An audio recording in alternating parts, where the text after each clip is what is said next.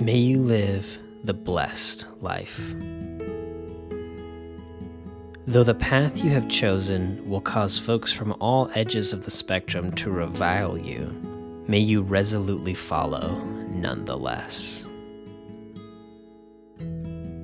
When you are scorned and rebuked from both sides, one side for aligning yourself with radicals, the other side for not being radical enough for daring to forgive and invite the opposition. May you remember that seeking the wholeness and dignity of all people is the blessed persecution Jesus offers.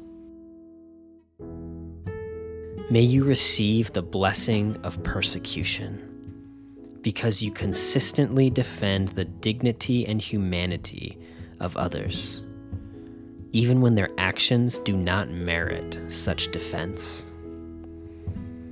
May blessings rain down as you rise above the divisions of our world.